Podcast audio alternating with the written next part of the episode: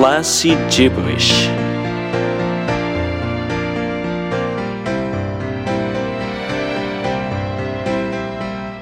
Hello there, dear listeners, and welcome to another episode of Classy Gibberish, the radio show in which we play the absolute bangers of the history of classical music.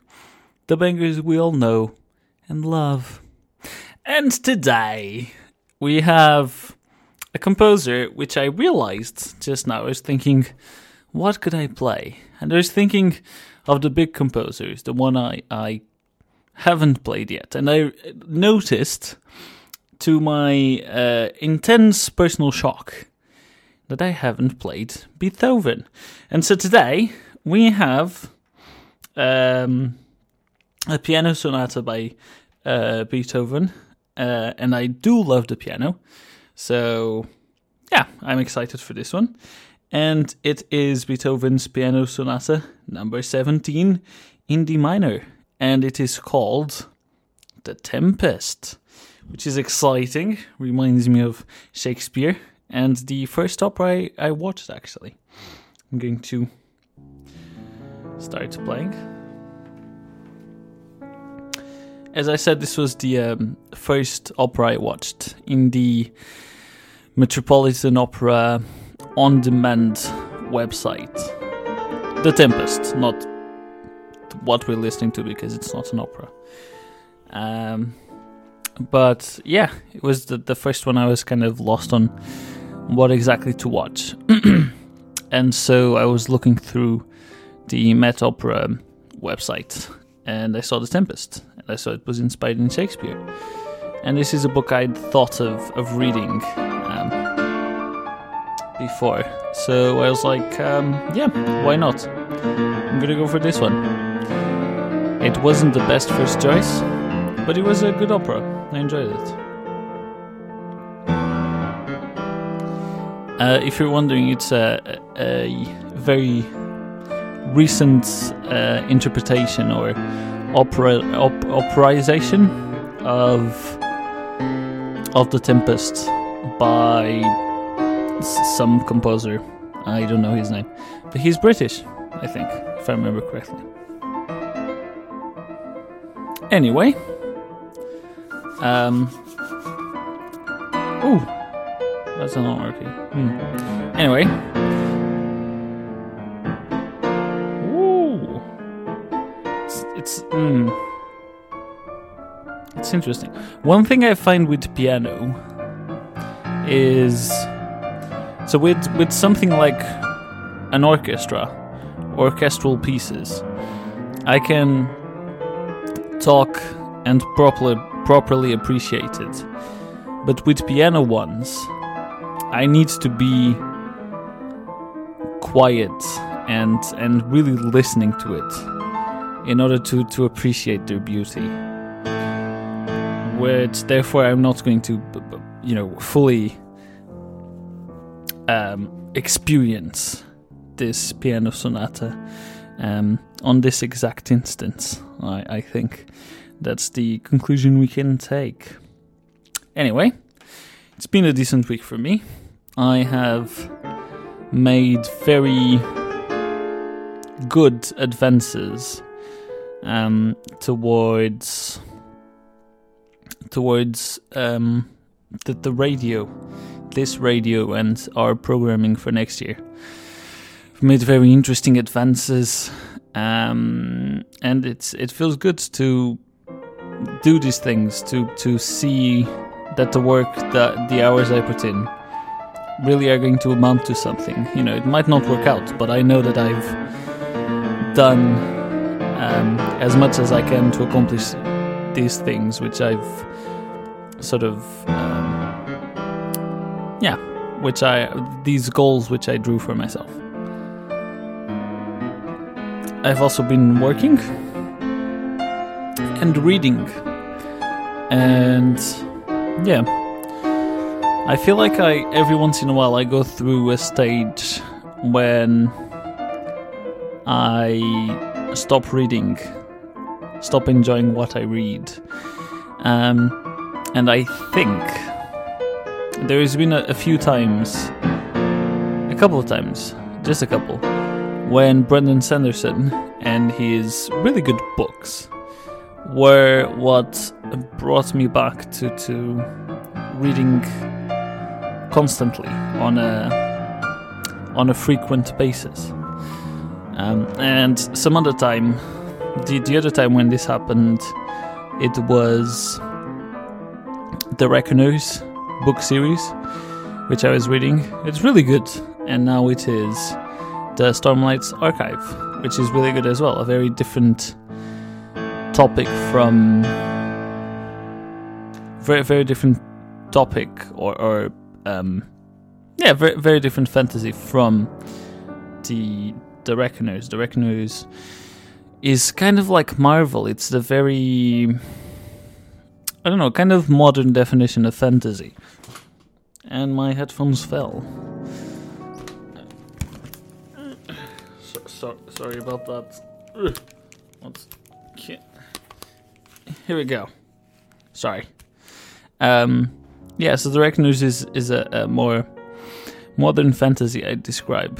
We have things like Marvel, superheroes, and so on, which I feel like they only started in the 20th century and only really became popular towards the second half of the 20th century. While things like, you know, the sort of to- Tolkien like um, fantasy, um, I'm actually trying to think of older ones, but I can't quite remember. Um, can I? No. Yeah, I feel like I don't know. I, I instinctively feel like something like Marvel is much more modern than something like Lord of the Rings. Um, and the Stormlight Archives have a very not a very similar feeling, but a, a, a, somewhat similar feeling to Lord of the Rings, while the Reckoners has um, more similarities to something like Marvel, really. Um, and it's something. Oh, hold on. Um, so th- there's a um, TV show that has a new season sort of being released um, currently, and that TV show is uh, it's not really a TV show; it's a series. Because um, it's not on TV, it's on Prime Video, and it is The Boys, a very successful series they've made, and it's an interesting one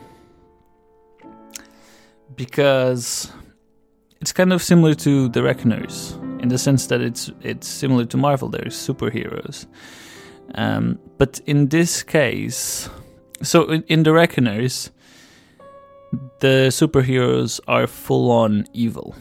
Every single one of them is evil. And everyone knows that. That that's something I enjoy about the Reckoners.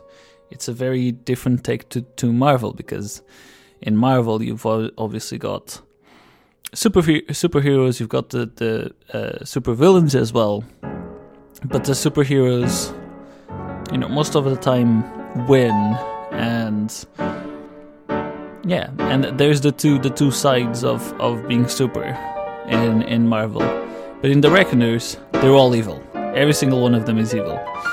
Um, so they're all super villains if you if you think about it. Um, and then there's the boys, in which it's a kind of um, halfway between the Reckoners and Marvel in that there are superheroes that are super there are supervillains, but superheroes are not as good as they seem. Um, I don't want to spoil what happens in the series. I mean, it's obvious pretty much from the get go. Um, and the very graphic scene in the first episode where Hughie, you know, finds out that superheroes aren't as nice as they seem.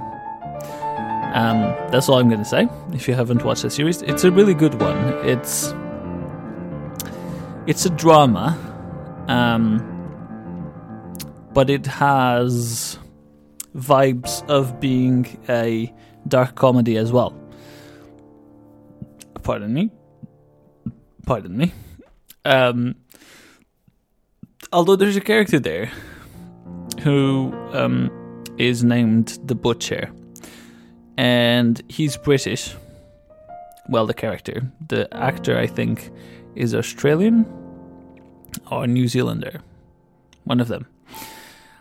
And you know, after three, no, two and a half series seasons of of the, the of the boys, his accent becomes annoying because it's very very exaggerated. You know, the Cockney British accent, and it's immensely exaggerated.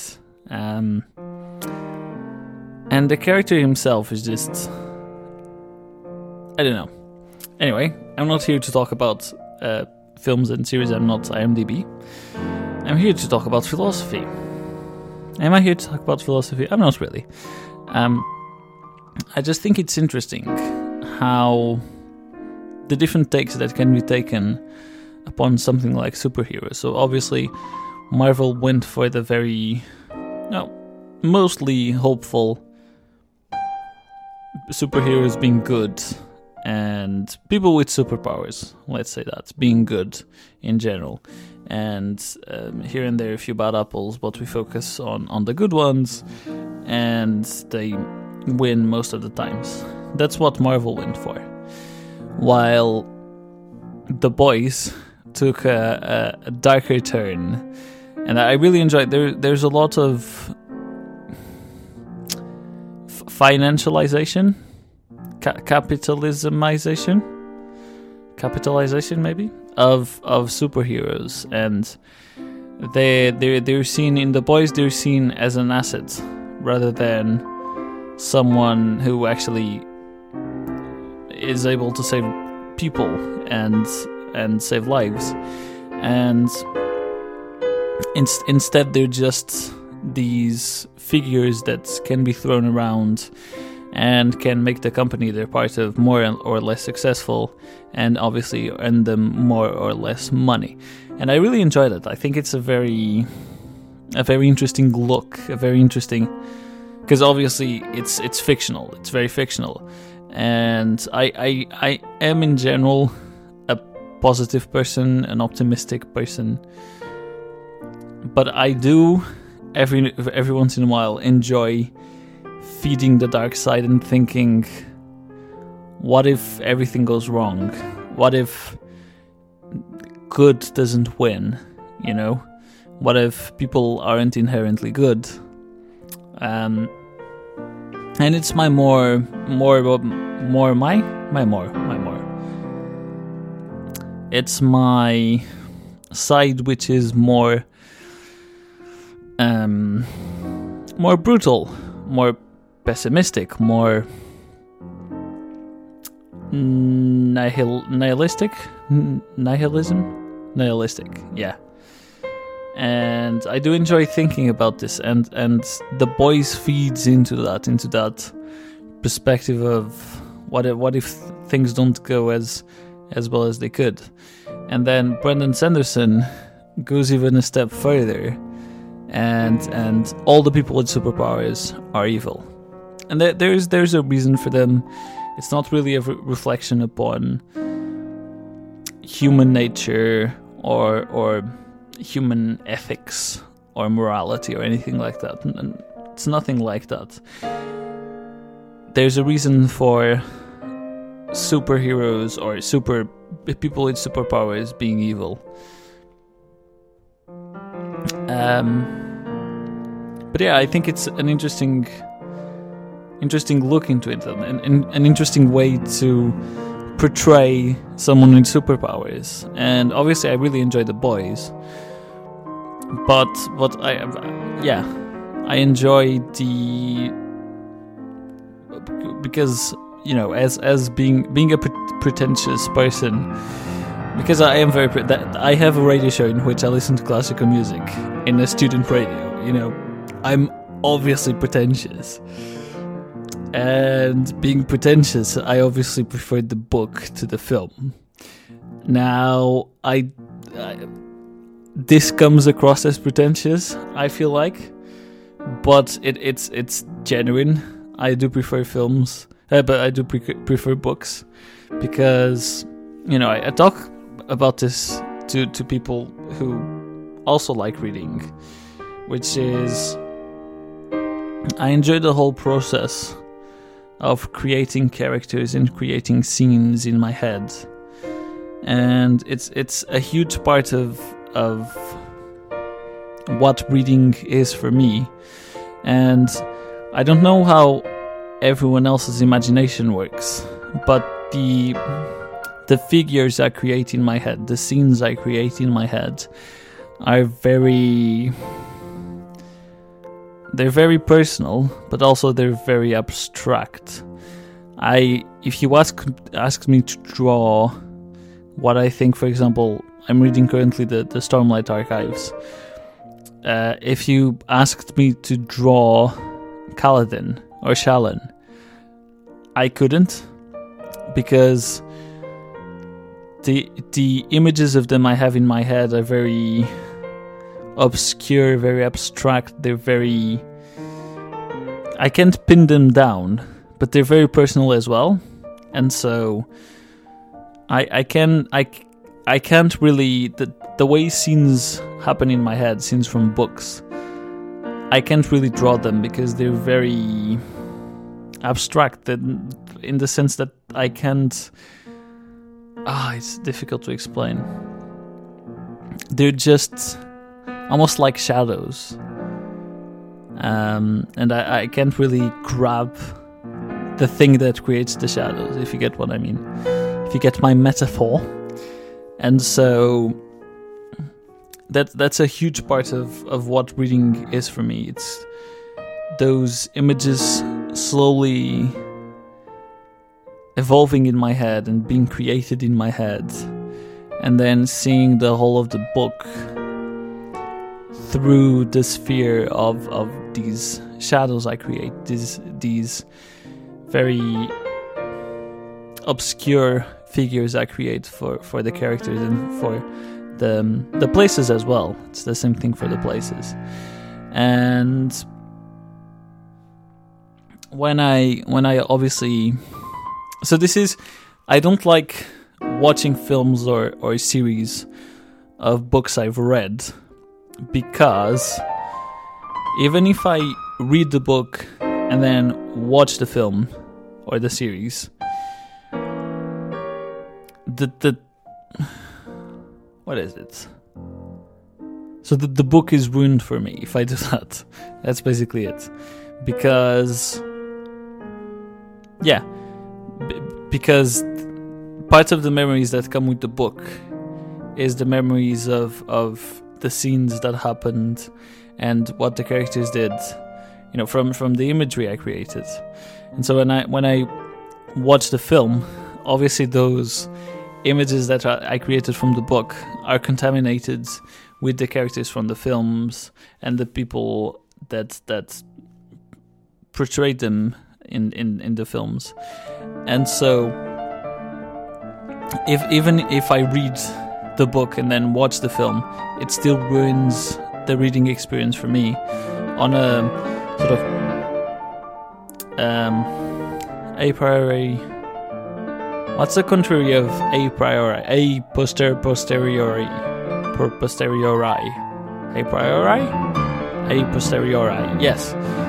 If it, it can even ruin the experience of reading a posteriori and I just spoke Latin. That's how I can really see that I'm, I'm very presumptuous. Um, but yeah, so so I, I really because of that I enjoy I enjoyed the Reckoners. This is very good. I enjoyed the Reckoners more than I'm enjoying the boys.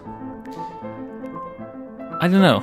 Also because Brendan Sanderson, Brandon Sanderson is really good, really talented writer, narrator in general, I think.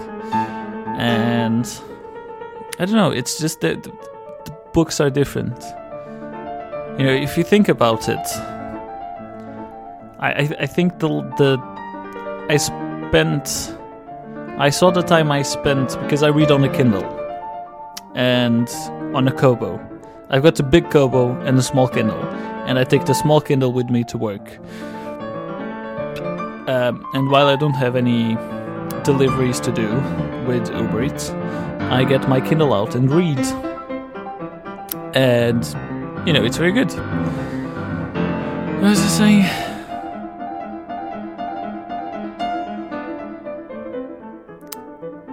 Forgot. I forgot. That's annoying. Um.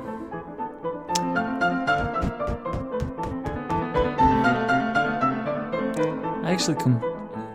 I don't know. It's worrying. I'm I'm going through a difficult phase.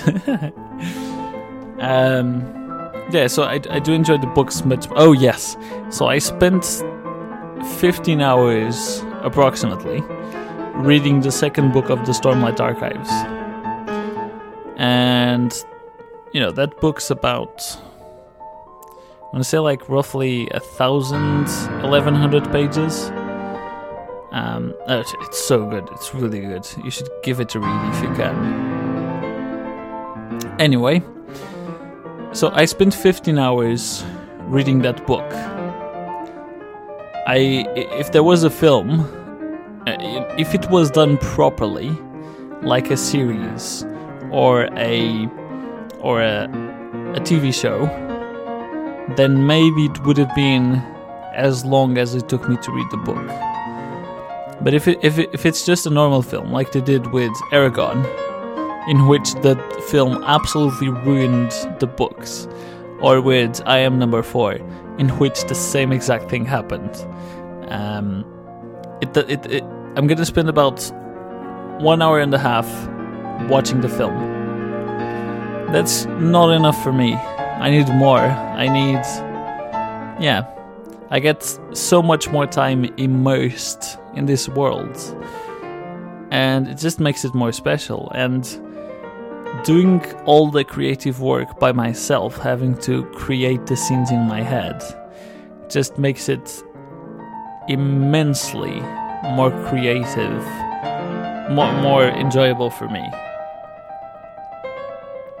And tha- tha- that's really the main thing. That I enjoy it because I get to do all the work, to do all the creative work, to do all the imagining. Um, and it's not going to be. It's going to be its unique thing, you know. I'm not going to watch some other film and the actor is also in it. You know, I. Like Harry Potter. I'm not going to be watching Now You See Me, Now You Don't. Number two, the second film. And I'm not going to be watching that and thinking of Harry Potter because Daniel Radcliffe's in it.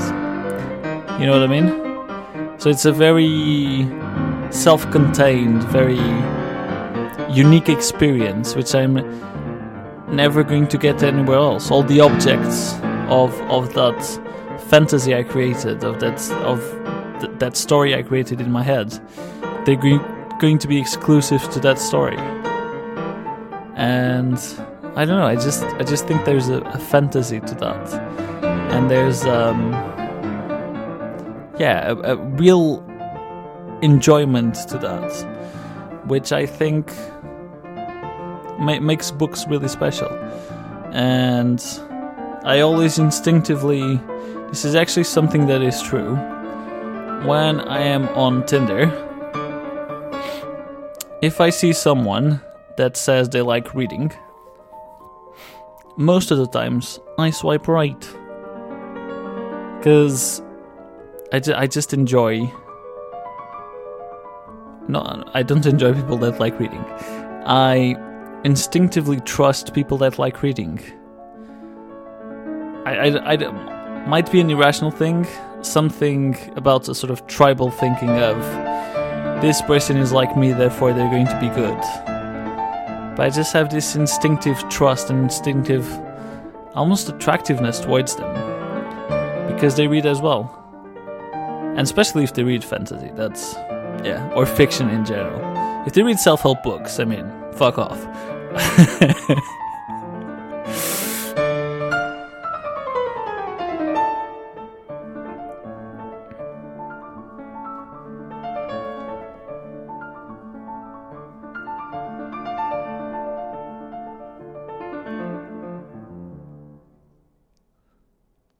And there we had it, folks. That was the. Wait, that's that's a different thing.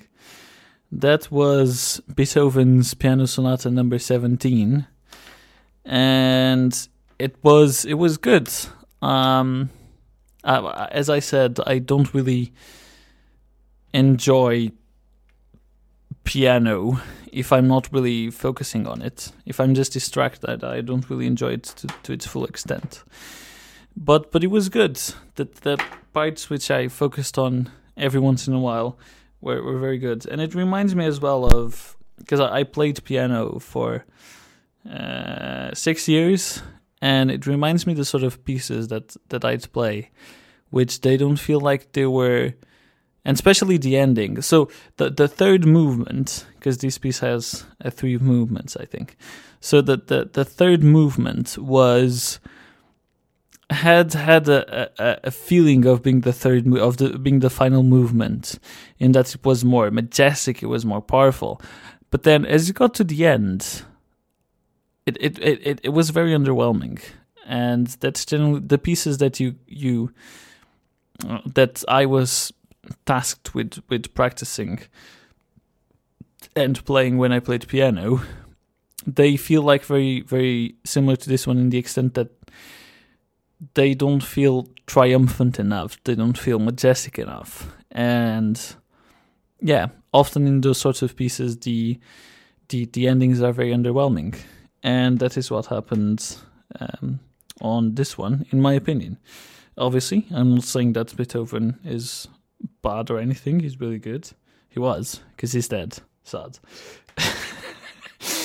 uh, but yeah, it was. Um, interesting. It's an interesting experience. I don't think it it it happens very often at all. I think it's very rare for this to happen with when uh, with an orchestral piece. Um, and I think that makes piano pieces even more important and the good ones even rarer, rarer, rarer. rarer.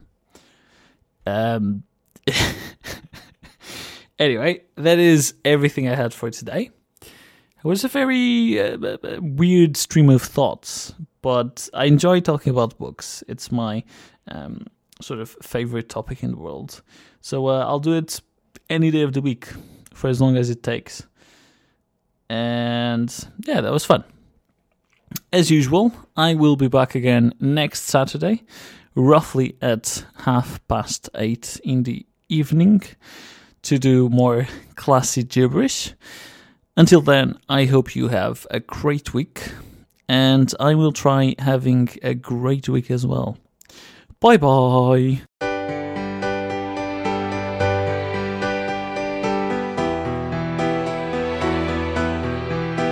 Classy Gibberish